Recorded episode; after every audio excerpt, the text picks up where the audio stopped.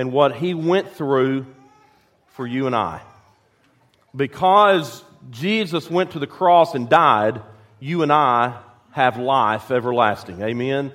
And so as we read through those scriptures this morning, I just pray that you will be touched by the reading of God's word and the story once again of, of the cruel death that our Savior went through um, for us. And so the songs that we sing this morning uh, will help us focus on that time as well. In Psalm 91, the psalmist says these words He who dwells in the shelter of the Most High will rest in the shadow of the Almighty. I will say of the Lord, He is my refuge and my fortress, my God, in whom I trust. As we gather today, I know we have a lot of things on our hearts. We have a lot of different things running through our mind, especially uh, after we received news of what took place in our community last night. And the one place that we have to turn every day is Almighty God, in whom we take refuge, in whom we find our rest. And so I pray that we keep that in mind, not just today, but every day of our life as we uh, walk the journey with our Lord and our Savior.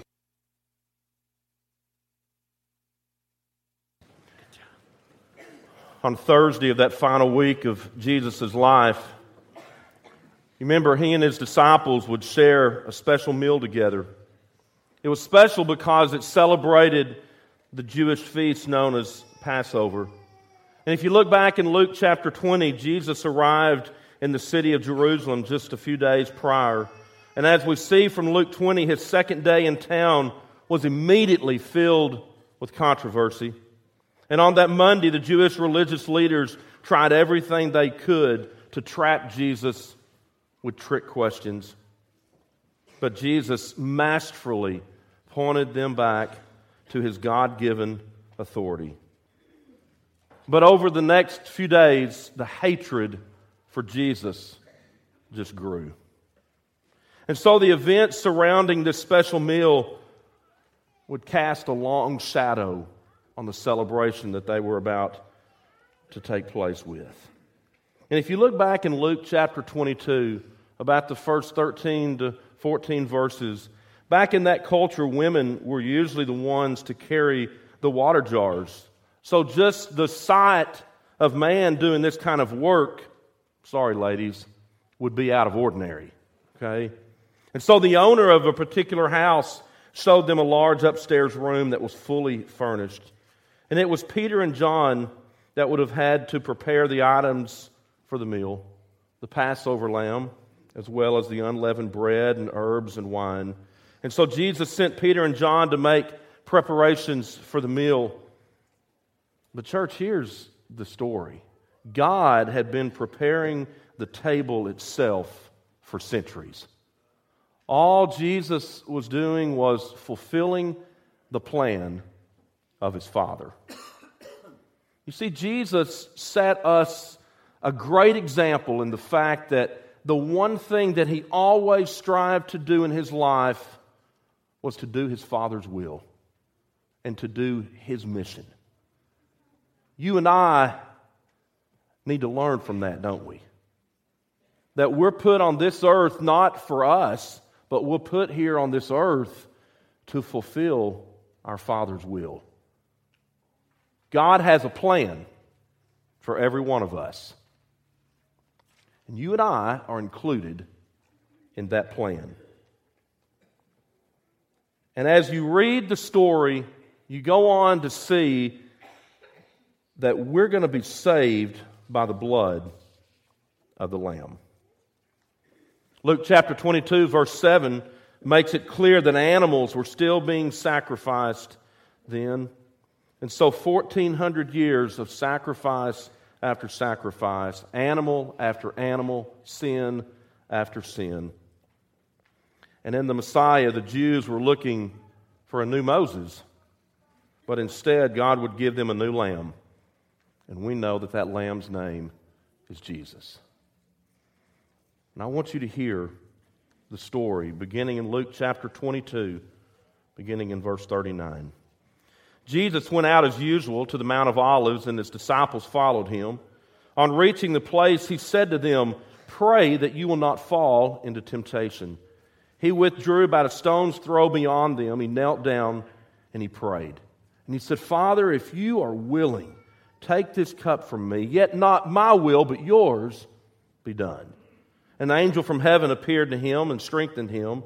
And being in anguish, he prayed more earnestly, and his sweat was like drops of blood falling to the ground. And when he rose from prayer and went back to his disciples, he found them asleep, exhausted from sorrow.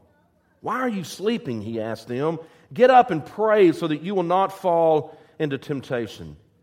And while he was still speaking, a crowd came up, and the man who was called Judas, one of the twelve, was leading them.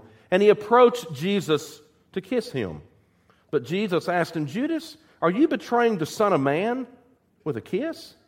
And when Jesus' followers saw what was going to happen, they said, Lord, should we strike with our swords? And one of them struck the servant of the high priest, cutting off his right ear. But Jesus answered, No more of this. And he touched the man's ear and healed him. And then Jesus said to the chief priest and the officers of the temple guard and the elders who had come for him, Am I leading a rebellion that you have come with swords and clubs? Every day I was with you in the temple courts, and you did not lay a hand on me. But this is your hour when darkness reigns. And then seizing him, they led him away and took him into the house of the high priest. And Peter followed at a distance, and when some there had kindled a fire in the middle of the courtyard and had sat down together, Peter sat down with them. And a servant girl saw him seated there in the firelight, and she looked closely at him and said, This man was with him. But he denied it. Woman, I don't know him, he said. A little later, someone else saw him and said, You also are one of them. Man, I am not, Peter replied. About an hour later, another asserted, Certainly this fellow was with him, for he is a Galilean. And Peter replied, Man, I don't know what you're talking about. Just as he's speaking, the rooster crowed, and the Lord turned and looked straight at Peter. And then Peter remembered the word the Lord had spoken to him Before the rooster crows today, you will disown me three times. And he went outside and he wept bitterly. And the men who were guarding Jesus began mocking and beating him. They blindfolded him and demanded prophecy. Who will hit you? And they said many other insulting things to him. And at daybreak, the council of the elders of the people, both the chief priests and teachers of the law, met together, and Jesus was led before them. If you are the Messiah, they said, just tell us. Jesus answered, If I tell you, you will not believe me. And if I asked you, you would not answer. But from now on, the Son of Man will be seated at the right hand of the mighty God. They all asked, Are you then the Son of God? He replied, You say that I am. And then they said, Why do we need any more testimony? We have heard it from his own lips. Then the whole assembly rose and led him off to Pilate. And they began to accuse him, saying, We have found this man subverting our nation. He opposes payment of taxes to Caesar and claims to be Messiah, a king. So Pilate asked Jesus, are you the king of the Jews? You have said so, Jesus replied. And then Pilate announced to the chief priest and the crowd, I find no basis for a charge against this man. But they insisted. He stirs up all the people all over Judea by his teaching. He started in Galilee and has come all the way here. And on hearing this, Pilate asked if the man was a Galilean. When he learned that Jesus was under Herod's jurisdiction, he sent him to Herod, who was also in Jerusalem at the time. When Herod saw Jesus, he was greatly pleased because for a long time he had been wanting to see him. And from that he had heard about him, he hoped to see him perform a sign of some sort. He plied him with many questions, but Jesus gave him no answer. The chief priests and teachers of the law were standing there, vehemently accusing him. And then Herod and his soldiers ridiculed and mocked him. Dressing him in an elegant robe, they sent him back to Pilate. That day, Herod and Pilate became friends because this they had been enemies. Pilate called therefore the chief priests and the rulers and the people, and he said to them, You brought me this man as one who is inciting the people to rebellion. I've examined him in your presence and have found no basis for your charges against him. Neither has Herod, for he sent him back to us. As you can see, he has done nothing to deserve death. Therefore, I will punish him and then release him. But the whole crowd shouted, Away with this man! Release Barabbas to us! Wanting to release Jesus, Pilate appealed to them again, but they kept shouting, Crucify him! Crucify him!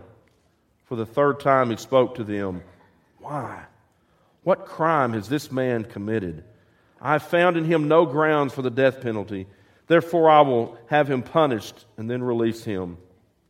But with the loud shouts, they insistently demanded that he be crucified, and their shouts prevailed, and so Pilate decided to grant their demand. He released the man who had him thrown into prison for insurrection and murder, the one they asked for, and surrendered Jesus to their will. As the soldiers led him away, they seized Simon from Cyrene, who was on his way in from the country, and put the cross on him and made him carry it behind Jesus. A large number of people followed him, including women who mourned and wailed for him. Jesus turned and said to them, Daughters of Jerusalem, do not weep for me, weep for yourselves and for your children. For the time will come when you will say, Blessed are the childless women the wombs that never bore and the breasts that never nursed. Then they will say to the mountains, Fall on us, and do the hills, Cover us. For if people do these things when the tree is green, what will happen when it is dry? Two other men, both criminals, were also led out with him to be executed. And when they came to the place called the skull, they crucified him there along with the criminals, one on his right and the other on his left. And Jesus said, Father, forgive them for they do not know what they are doing. And they divided up his clothes by casting lots. And the people stood watching, and the rulers even sneered at him. They said, He saved others. Let him save himself if he is God's Messiah, the chosen one. The soldiers also came up and mocked him. They offered him wine vinegar and said, If you are the king of the Jews, save yourself. There was a written notice above him which read, This is the king of the Jews. And one of the criminals who hung there hurled insults at him. Aren't you the Messiah? Save yourself and us. But the other criminal rebuked him. Don't you fear God, he said, since you're under the same sentence? We are punished justly, for we are getting what our deeds deserve. But this man has done nothing wrong. And then he said, Jesus, remember me when you come into your kingdom. Jesus answered him, Truly I tell you, today you will be with me in paradise. It was now about noon, and darkness came over the whole land until three in the afternoon. For the sun stopped shining, and the curtain of the temple was torn in two. Jesus called out with a loud voice, Father, into your hands I commit my spirit. And when he said this, he breathed his last. The centurion, seeing what had happened, praised God and said, Surely this was a righteous man. And when all the people who had gathered to witness this sight saw what took place, they beat their breast and went away. But all those who knew him, including the women who had followed him from Galilee, stood at a distance watching these things. Now there was a man named Joseph, a member of the council, a good and upright man, who had not consented to their decision and action. And he came from the Judean town of Arimathea, and he himself was waiting for the kingdom of God. Going to Pilate, he asked for Jesus' body, and then he took it down, wrapped it in linen cloth, and placed it in a tomb cut in the rock, one in which no one had yet been laid. It was preparation day, and the Sabbath was about to begin. The women who had come with Jesus from Galilee followed Joseph and saw the tomb and how his body was laid in it. And then they went home and prepared spices and perfumes but they rested on the Sabbath in obedience to the commandment. I want you to go back to just a moment to that favorite restaurant that you have. It's probably outside of Paris. And here's why I say that it's all the more special because you've only been there just a few times And as you go, you're reminded that the food at this particular restaurant is just a little bit better. The service is just a little bit more attentive. The atmosphere is just a little bit different than any place that you've been. And so, maybe a few times a year, you find yourself going to that restaurant because it's a special place for you and your family. As we've read these scriptures this morning, do you see the meal? Do you see the table? Do you see what was prepared for us? All because Jesus said yes to his Father's will. He did all of that so that you and I can experience a meal like no other, but it's a meal that reminds us here is why I'm here. This is why God has given me life to live. And now, as, as I've read these scriptures this morning and, and looked at them this week, I keep going back in my mind saying, What have I done to deserve this? What did I do to deserve God's Son going to the cross to die for me? But when you look back in Luke 22 and Luke 23, you begin to see a few things about this meal and about the table. Number one, it affirms the love that Jesus has for us. You know, normally at a Jewish Passover meal, a person is designated to ask this particular question as the meal is started Why is this night different from all other nights?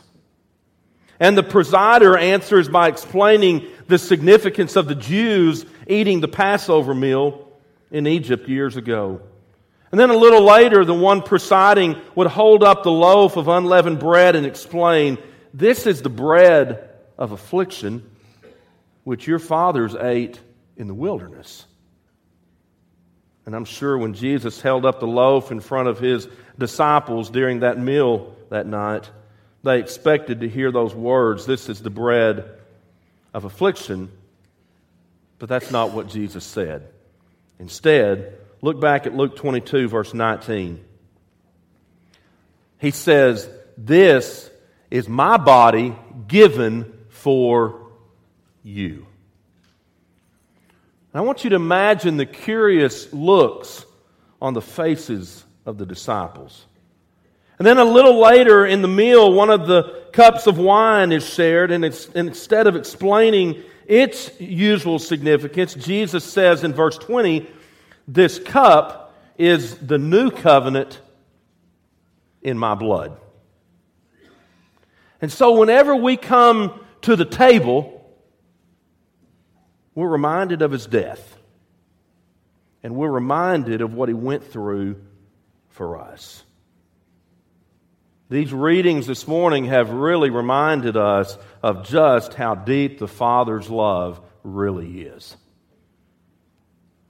What a moving song as it tells the story that we've read this morning from Scripture. And what the song does is it puts us in there. And it helps us to take ownership to realize, wow, he went to the cross for me. Jimmy, he went to the cross for you. Marie, he went for you.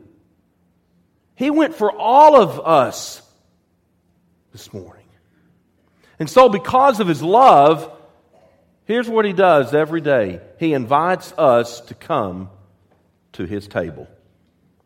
Yes, the bread and the cup are symbols of his body and his blood, but we must never forget that they are powerful symbols of his love.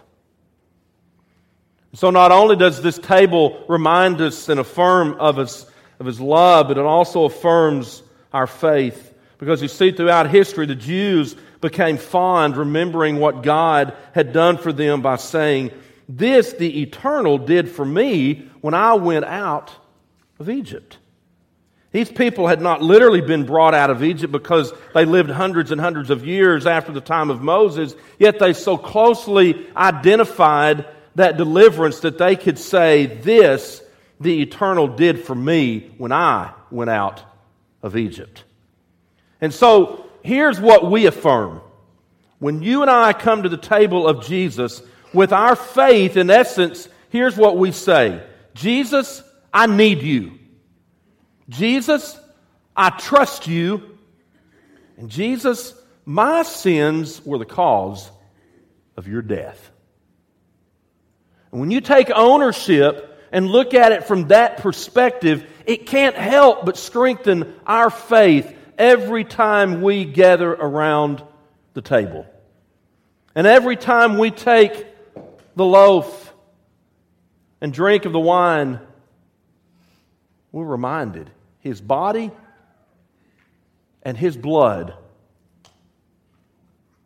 was crucified for me.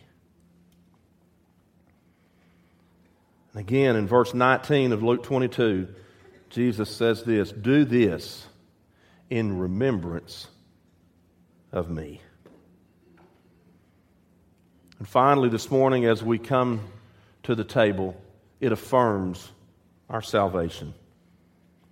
In the upper room that night, Jesus told his disciples in verse 18, I will not drink again of the fruit of the vine until the kingdom of God comes.